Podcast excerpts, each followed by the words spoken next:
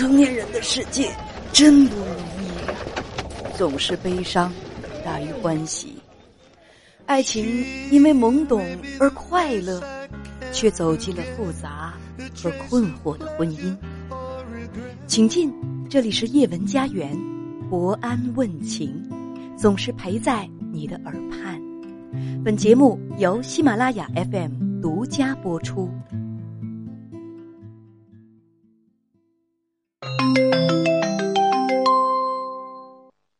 你好，女士。嗯，你好，叶文老师。你好，请讲。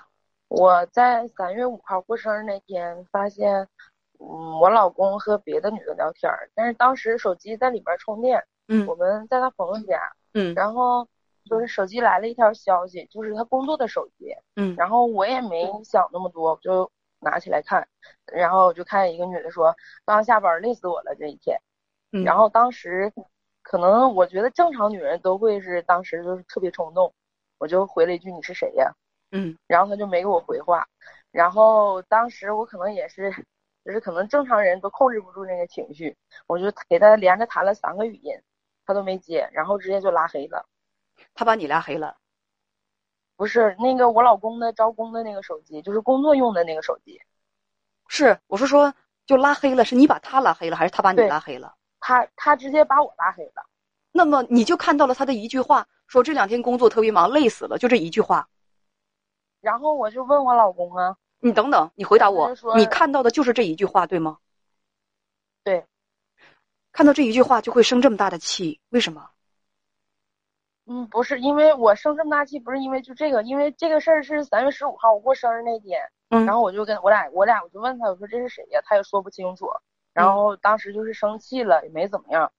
但是过了一个星期左右，我发现他自己用的这个手机里面还有这个女的。嗯，就是我们在回这个地方前天晚上，他朋友知道我们俩回来了嘛，从别的地方回来了，就是请我们两个吃饭。然后我们就一起去和他的媳妇儿，然后就是一共我们六个人嘛，就是三对儿，我们一起去吃出去吃饭。我就以为当时他喝多了，就是出去吐了或者是怎么样。第二天的时候，我发现我就。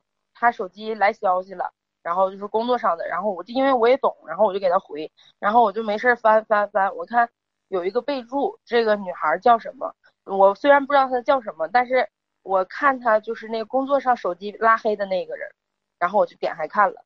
你然后等等，名字是一样的吗？你怎么知道是那个手机上拉黑你的那个人？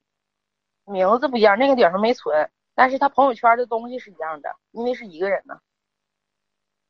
哦，嗯，后来呢？就是头像、朋友圈什么都是一样的。嗯，然后上面，嗯，不是，我不知道是不是所有的微信都是能看见朋友圈上面就有电话。然后我就不小心点了一下，拨出去了，然后我就马上给挂了。嗯，然后我就寻思把通讯录里面的删了，因为我也不知道到底是怎么回事，我就合计，呃，当时就先别炸了。然后我一翻通通讯话录。昨天晚上就是吃饭那个时间，他们两个还在打电话，还通话了。啊，通话多久啊？就是一分左右吧。哦。就是这个女的给他打的，然后他没接，他又给他回了一个。嗯嗯。虽然说我不知道说什么，但是我也没看见他们就是有什么暧昧的消息啊，或者是说什么话。但是我那天我就因为这个事儿，嗯。我就是说，嗯，我老公知道我生气了。我说，他说你咋了？又拉了个脸。我说你给谁打电话了？他说我没给谁打电话，他以为我没看见呢。然后就不吱声。然后我就出去了，出去领我家狗出去玩。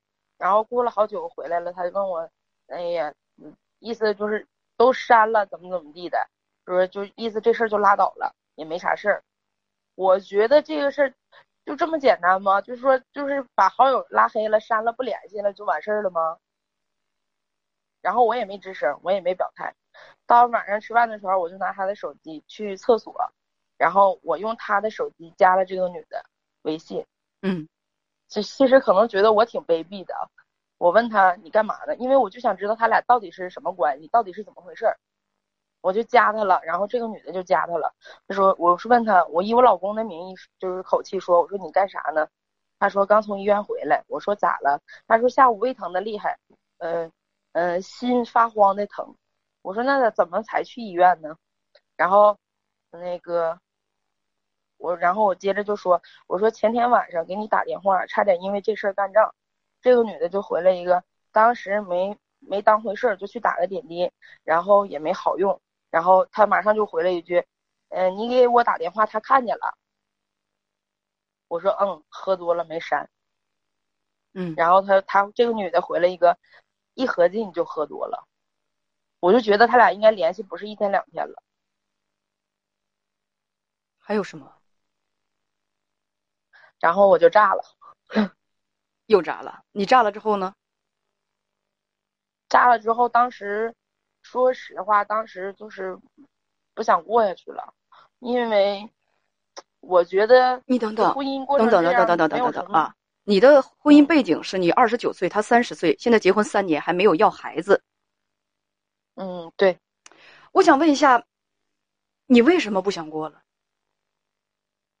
嗯，我觉得这种虽然说我没抓住他怎么样，但是我觉得他也是一种背叛吧。可能也是因为我。你从哪里哪一个指标说明他背叛你了？他跟这个女人关系是不正常的。我觉得正常男人有家了，你还会跟别的女人聊骚吗？聊天吗？不是聊骚和聊天，它是两回事儿，你也要把它分清楚。你你你现在他这种应该就是聊骚，对呀。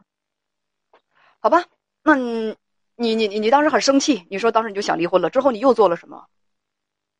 嗯，但是我当时其实就是想跟我婆婆说，就是她就在这儿，因为这个事儿不是一回两回了，就是这已经是第二次了。但是我之前，嗯，我我我也没说就是发特别大的火或者怎么样，但是我觉得我不想再这么继续。就是这么迁就她了，但是我一想，我婆婆从过年以后血压一直都很高，一百九十多，五十五十多了，血压一直都很高。我怕他要是真，他对我平时对我真的特别好，我又怕他有什么事儿之后，我觉得我会恨我自己的，所以我就没说。完了，我就跟我老公谈，我这人就是一生气，就是嘴笨，也说不明白啥，然后我就。就是感觉心里特别不舒服，感觉特别委屈自己。你跟你老公说，你指责他什么？他出轨了？我说你为就是我问他，为啥要跟别的女的？因为加过好多个人，应该是。然后我就说，嗯，为啥要加他们呀？加他们的目的是什么呀？你发现你丈夫加了其他的女孩在上面跟他们调情吗？没有，就是聊天。嗯，那他们都聊什么呢？那聊天记录都删了，我也看不见。好吧，你问他为什么加别的女的，他说什么？他说就是普通朋友。嗯，然后呢？然后就没了。不会啊，他说是普通朋友，那你觉得呢？我觉得应该就是没事的时候聊天聊骚。我刚才说过了，聊天和聊骚是两个概念。他确实，所有你看见的东西是聊天还是聊骚？还是说你觉得聊天就意味着聊骚？那我觉得他如果你没有直接回答我的问题，你觉得跟女孩聊天就是聊骚吗？不是，嗯，这就对了。那你觉得聊骚该怎么定义？打情骂俏、谈情说爱，所有的话都意有所指，比较暧昧，对吧？你在他的聊天记录上，你记录上你发现了吗？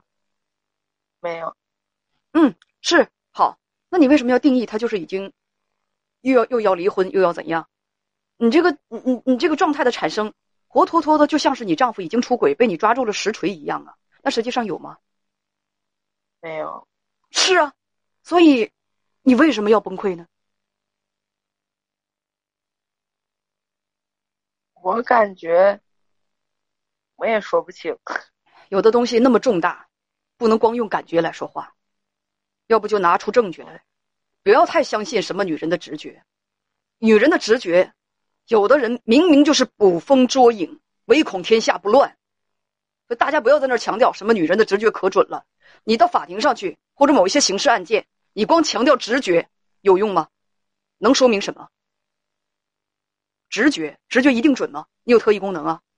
你要有特异功能的话，国家早就重点培养你了，好吗？目前咱们大家看到，就是实锤的有特异功能的人有多少啊？预测的那么准，直觉那么准，你觉得就那么准？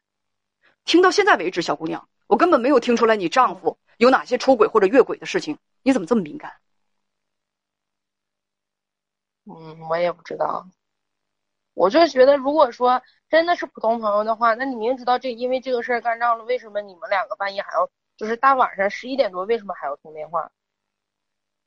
而且明知道因为那个是工作上的手机，把这个把他拉黑了、删除了，完了之后，为什么自己用的手机这个手机不拉黑不删呢？这就意味着你丈夫有外遇吗？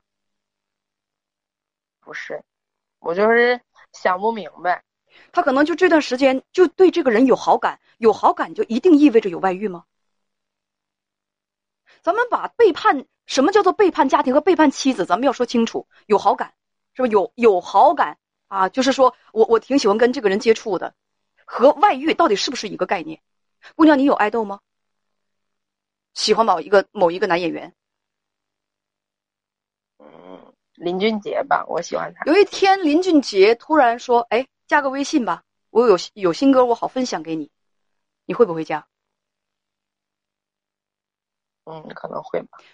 那有新歌，他他有很多的，比如说他他现在还没有那么有名，有新歌了，他会给自己所有的粉丝都分发一份把 demo 先给你们听一下。那你觉得是这是不是外遇？不是，是啊。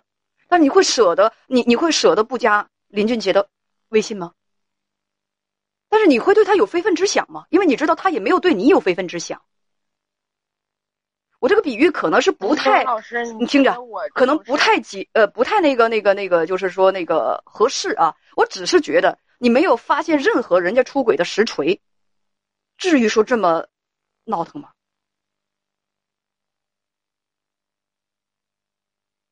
嗯，所以你要你要不要分析一下为什么自己这么缺乏安全感？好，咱们再退一万步讲，小姑娘。假如说你丈夫呢，确实这段时间对婚外的某一个女孩萌生好感了，他俩现在呢可能是正在就是有好感，愿意在一块唠唠嗑的这个地步，你发现了，把丈夫呢就是满清十大酷刑，然后十八般武艺锤锤的他，把所有的实话都跟你说了。他说：“哎，我确实这段时间对这个女孩很有兴趣，有好感。我们俩现在就是呃关系到什么程度呢？就是现在我加了他的那个就是社交账号，加了他的微信，然后我们两个人就在在这样这样这样这样。”沟通啊，有的时候会晚一点，十一点，比如说会会沟通一下，确实是互有好感。那我问你，在这种情况之下，他俩可能是面都没见到，手也还没牵到，但是你知道了，他在精神上已经是有出轨的这个这个这个小动向啊，这个这个心已经很痒痒了。我问你，在这种情况之下，你要离婚吗？确实啊，你知道他动心了，在这种情况之下，你他确实是动心了，你会离婚吗？嗯。如果是第一次的话，可能不会。你知道他们，你们，你知道他们会有好感，但是还没有什么实质性的东西。实际上，你给自己的理性的回答是：我不会离婚的，对吧？对，嗯，这就理清了，这就理清了。所以第三个问题我们要考虑的是：为什么你对婚姻会这样的敏感？我我刚才在想，为什么会这么敏感呢？她丈夫比较浪荡，或者以前出过轨，受过伤害。或者说，嗯，就是觉得，就是说见一之助，就觉得已经知道丈夫人品不好，加加别的女孩的微信，就是为了爬上墙头找红杏，就这人就是不正经，所以所有的正常交际都被看成是外遇，而且一一旦就是发现这个苗头，脑子里立刻蹦出来的是什么呢？我要拆了这个婚姻，我我我要那个什么，放弃这个婚姻。那这是说明什么？说明你自己是有问题的。什么样的问题？你对婚姻这个东西的认识是有问题的。一旦发现他有一点点在感情上，哎呦，他他有一点点开小差我就立刻我就要我我我就要放弃。这是什么？你有没有想过自己的问题？这是什么？你父母婚姻是不是有问题啊？嗯，我父母是离异的。你以前被前男友伤过？也不是，我就是觉得，从我父母离婚之后，我觉得，嗯，我一开始觉得结婚了就不要离婚，但是我觉得绝对，我绝对忍受不了的就是婚姻中出现第三者这种问题，所以可能我真的像你说那样，我太敏感了，是我的问题。你父母离异，我想问一句，是因为外遇吗？对。那是在你多大的时候？十六岁，十六岁。你跟编辑是这样讲的：说我不想离婚，问该怎么做？我不想离婚，但是我也不知道为什么。首先，我先告诉你啊，挺难受的。嗯嗯，首先咱们把一些问题理清了，就不会那么难受了。第一，你觉得你丈夫现在出轨没有？没有。我们现在只能说没有。最重要的是，我们什么证据？他出轨的实锤都没有抓到，对不对？没有证据，就往人身上泼污水，光指着说拿直觉说事儿，这是不公平的。这个你认可吗？嗯，好。第二点，也想跟你再谈谈，咱们说说什么叫做婚姻。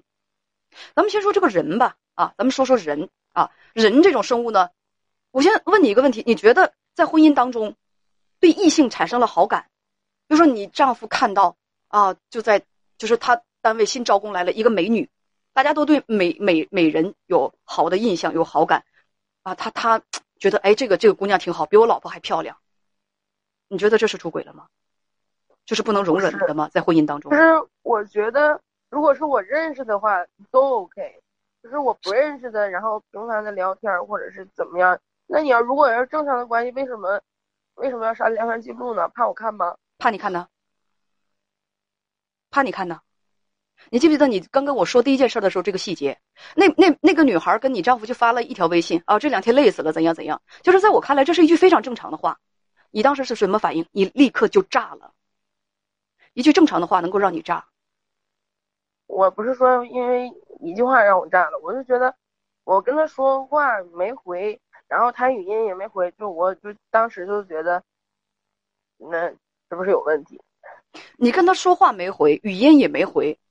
你想想，他加的是你丈夫，然后突然老婆上来气势汹汹的，而且火冒三丈的来问，就一般人是不是都不敢回？正常不正常的，是不是都不敢回？你有没有想过对方？而且从这句，从这个事上，你能判断出你丈夫什么呢？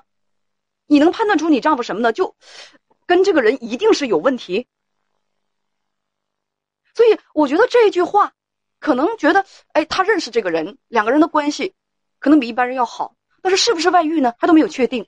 如果是头脑理性的话，可能会进一步的观察判断，甚至可能去恢复聊天记录。但是第一反应绝不是立刻炸了呀，绝不会是特别紧张啊。这个状态我觉得是不正常的。嗯，就哪怕是对面那个小姑娘，可能是，哎，还没跟你丈夫到哪个亲密的地步，但是一下子哗一下子，一个气势汹汹女士女生就过来了。你谁啊？你跟我老公这么说话？你知不知道他有老婆的？你谁啊？我问你，他敢说话吗？正常不正常？人敢说话吗？我告诉你，敢说话那一定是不正常的。不回话有两种情况：第一是他真的心虚，他不回话；第二种是，我天啊，他妻子怎么这个这个素质？我说啥了，就跟疯婆子似的就冲过来了。我再回一句话，那不得骂我呀？他敢吗？我问你，他敢吗？不敢。哎，对。正常人的反应都是不敢回话，有事儿没事儿他也不敢回话，但是你就觉得，哎，这就更不正常了，这充分的反映出了，其实你挺不自信的。好，咱们再回到第二个问题，是吧？婚姻当中，你对对那个那个异性有好感，算不算出轨？刚才我看有些朋友有些朋友说，说什么叫做出轨？出轨是什么呢？出轨意味着一种一种背叛，身心的背叛，比如说深深的堕入了跟另外婚外的一个异性的情感。跟对方发生了关系，这就是出轨。情、身心两方面啊，都是意味着精神出轨、肉体出轨，它都叫做出轨。但是你要有一个分寸，有一个轻重。你比如说两个人可能是，就是刚刚这个这个这个互有好感，像正常的啊，就正正常的这种这种语，就是两个人语言当中没有任何暧昧的啊，就是这这这这这种你一来我一往的这一种，我个人认为它不叫出轨。他只是一个人在生活当中溜号的。如果这种东西他都叫出轨的话，那在这个世界上大概是不会有多少婚姻的。最重要的是，问题是你怎么认识婚姻？你你是不是觉得有人是不是要这么觉得？就婚姻当中是婚姻是神圣的，不容亵渎的。只要是婚姻当中你有一点溜号的这个状况，你不正常就应该离婚，是这样吗？你可能你可能说，你可哎，我不是说这样，但是我告诉你，你那个反应就是这样。你那个反应就是这样，就像是就像是什么呢？你你你你在这方面就像一个鼓的满满的一个气球，一个小针儿喷一扎，你啪的一下子就爆了。这叫什么？孩子，我告诉你，这叫脆弱，这叫不理解婚姻。对于这种东西，我有一个定义。其实我们大家都是普通人，每个人终其一生，在几十年的婚姻当中，可能都难免对婚外某一些异性有仰慕之心，有轻易倾慕之心。我个人觉得这个东西正常。你总会在婚外遇到比你的丈夫、比你的妻子更优秀的异性，但是这个时候区分君子和小人的时候就来了。有这种仰慕之情，听我说完吗？能耐心一点啊！我马上就讲完。有这种仰慕之情是正常的。那如果你伸手了，这就叫小人；不伸手，只是单纯的欣赏，这就叫君子。明白我的意思吗？那你说我丈夫，你会问我，我丈夫算不算伸手呢？哎，这个就很关键了。你丈夫现在是什么呢？你现在是丈夫是，我觉得很可能是什么呢？他动心了，小手呢也跃跃欲试，按捺不住的想伸出去。好，这就来了第三个问题。在这种情况之下，我们要怎么做？刚才你的回答非常的明确，他现在动就是有动心，可能也有这个这个蠢蠢欲动的小手也要伸出去了。那我们要离婚吗？在这个时候，你刚才的回答是不，是不要离婚。那么该怎么做呢？对他三堂会审，三盘六问，啊，摁到椅子上捆绑，然后十大酷刑全都上，啊，那个那个怒火万丈爆发，这样对吗？你肯定知道这是不对的。所以我们怎么看待这个问题？我们怎么看待这个问题？就是我当时，我当时我也没有跟他一哭二闹三上吊，我就是觉得。如果你真有那份心，或者是怎么样的话，就是直接秒了当的告诉我就完事儿了。他会吗？嗯，你倒是这么问，你觉得他会吗？我对异就是婚外异性产生好感了，我我直截了当的回回头告诉我丈夫，告诉我妻子，哎，我对我们单位来那个长腿大美女，她可真美好啊，我对她都动心了。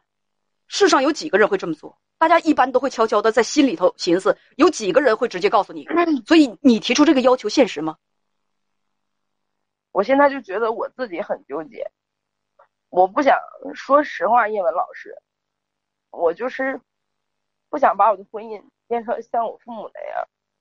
我懂，你的婚姻也不会变成像你父母那样。你发现了这些东西，我对你，我觉得没有别的建议，就是冷静和理性。第一是了解婚姻的不完美，知道它的不完美；第二呢，就是你发现了这些东西之后。你也完全不必绝望或者怎么样，很正常，耐心细致的就跟你丈夫谈一谈。你告诉他说，把你的底线交给他就可以了，就就这个这很正常。你告诉他说，现在呢咱们还没有孩子，我不知道你是否愿意跟我继续这个婚姻。但是我觉得吧，我这个人呢，可能是对婚姻的要求吧，呃，因为我父母的影响，我可能呢就有就是稍稍的就会严格一些。比如说呢，我的丈夫啊，我如果发现他。跟婚外的女性可能还没出轨呢，但就是接触密切，我也受不了，我也受不了。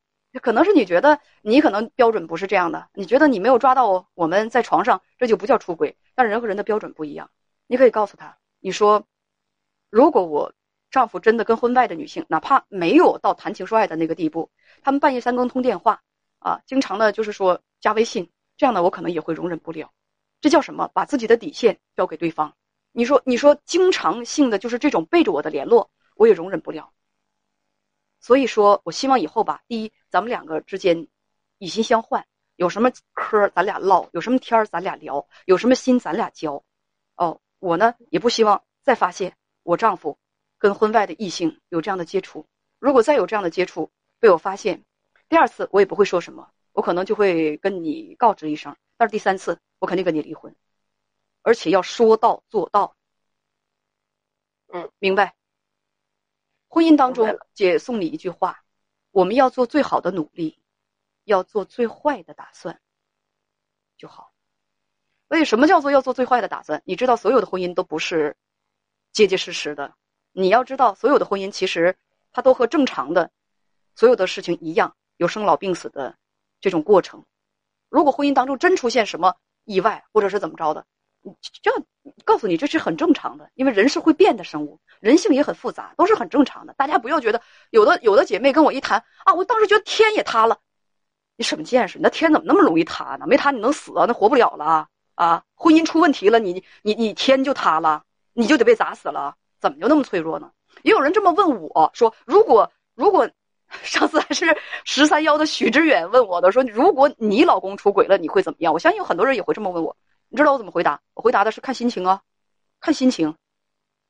对啊，很简单一句话：如果他出轨了，我心情不好，让我心情不好，很很很不舒服，那我就放弃呗。如果我觉得，哎呀，这个还可以人工呼吸啊，还是那个那个心房心室震颤一下，还可以挽救，那我就挽救一下呗，看我心情啊。如果当时连挽救的那种那个心情兴趣都没有了，那就分开呗，这有啥大不了的啊？人人都是人，我老公凭什么就不能出轨啊？没准有一天我还出轨了呢，这当然可能性不太大，但是这世界上唯一不变的就是变化吧。我就想告诉你这一点，不要觉得什么东西都是婚姻的飓风，动不动就炸了。你要知道人性是很复杂的，没准哪一天，这哪怕是一个非常像林俊杰一样的这个男孩到你身边，哎呀，你也有点心心心颤，也有点活动。那也都是正常的。最重要的是，我们知道生活当中，什么对我们是最重要的。